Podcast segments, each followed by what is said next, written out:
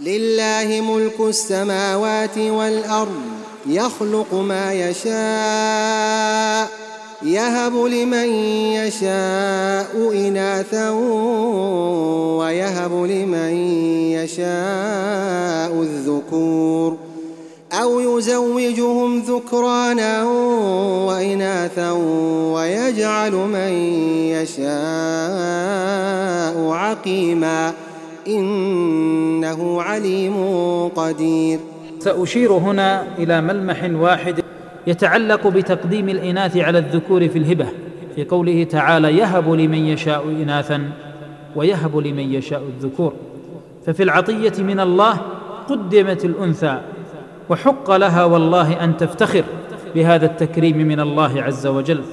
حق للمرأة أن تفخر أن الله سبحانه وتعالى قدمها في الهبة والعطية.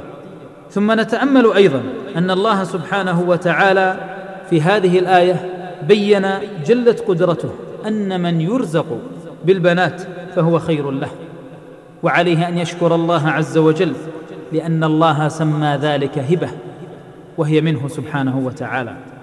ويكفي هذا في الرد على أولئك الجاهليين الذين كانوا ينتقصون من حق الأنثى وينزعجون عندما يبشر أحدهم بالأنثى.